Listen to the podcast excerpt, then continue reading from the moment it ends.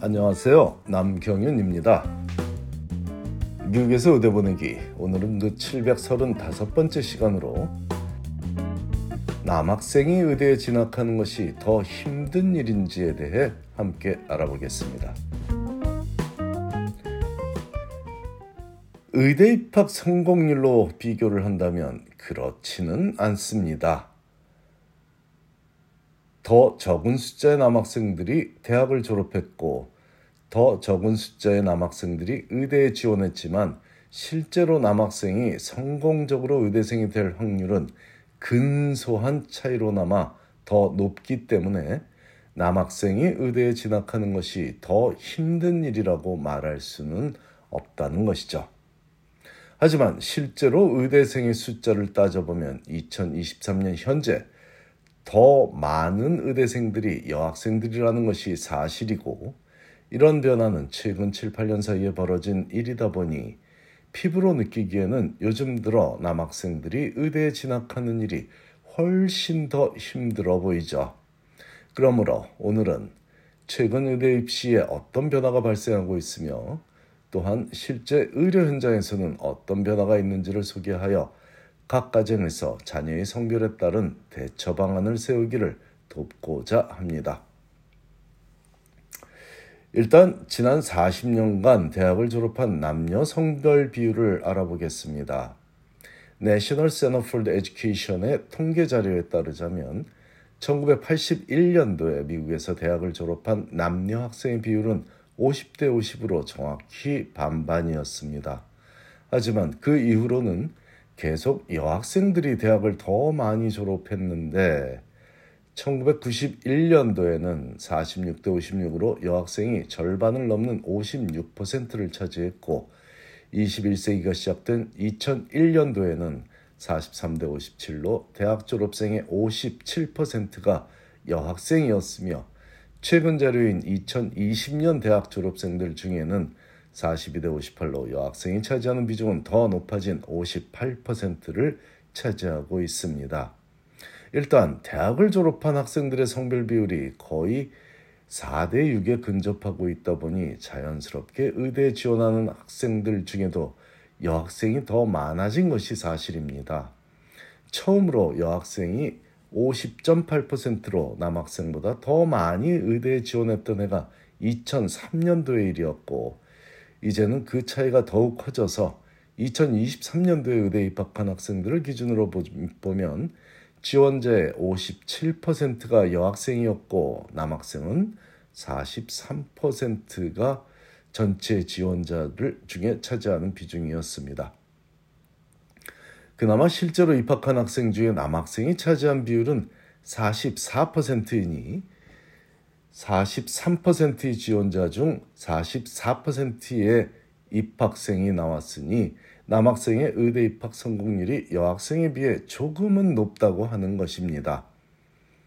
2023년 9월 말 현재 미국 내 전체 의대생들 중 46%가 남학생이라는 사실은 2015년 이후로 역전된 남녀 학생들의 의대 입학률이 반영된 결과이고 앞으로 세월이 지나면 이 갭은 점점 더 벌어질 가능성도 배제하지 못할 듯 싶습니다.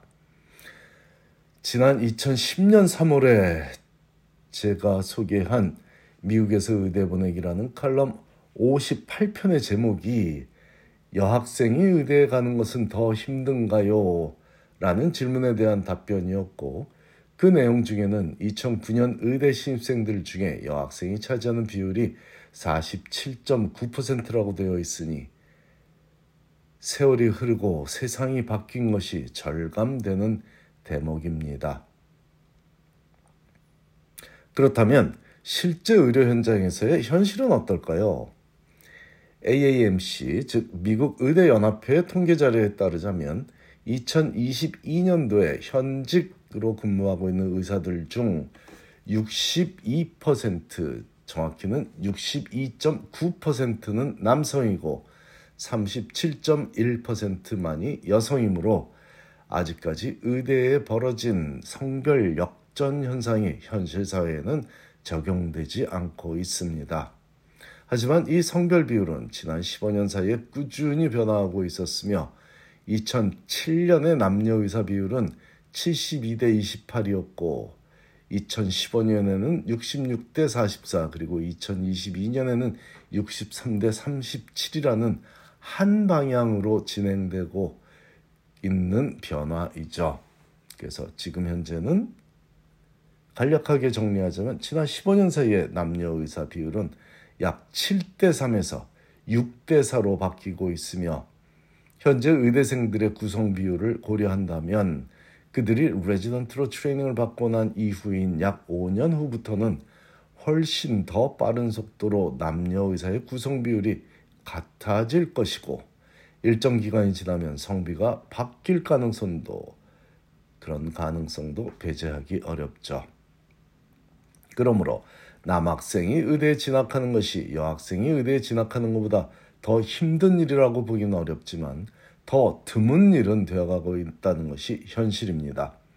조금 더 나아가면 정, 전통적으로 남자 전공의들이 장악하던 정형외과 같은 레지던시 프로그램에도 최근 들어서 여학생들이 약진하는 변화가 일어나고 있는데 특히 정형외과 레지던시 프로그램들 중에 상위권에 포진한 명문 병원일수록 여학생들이 절반에 가까워져 가고 있으니 이는 전체 정형외과 의사들 중 5.9%만이 여성 의사라는 현재의 통계 자료와 큰 차이를 보이고 있죠.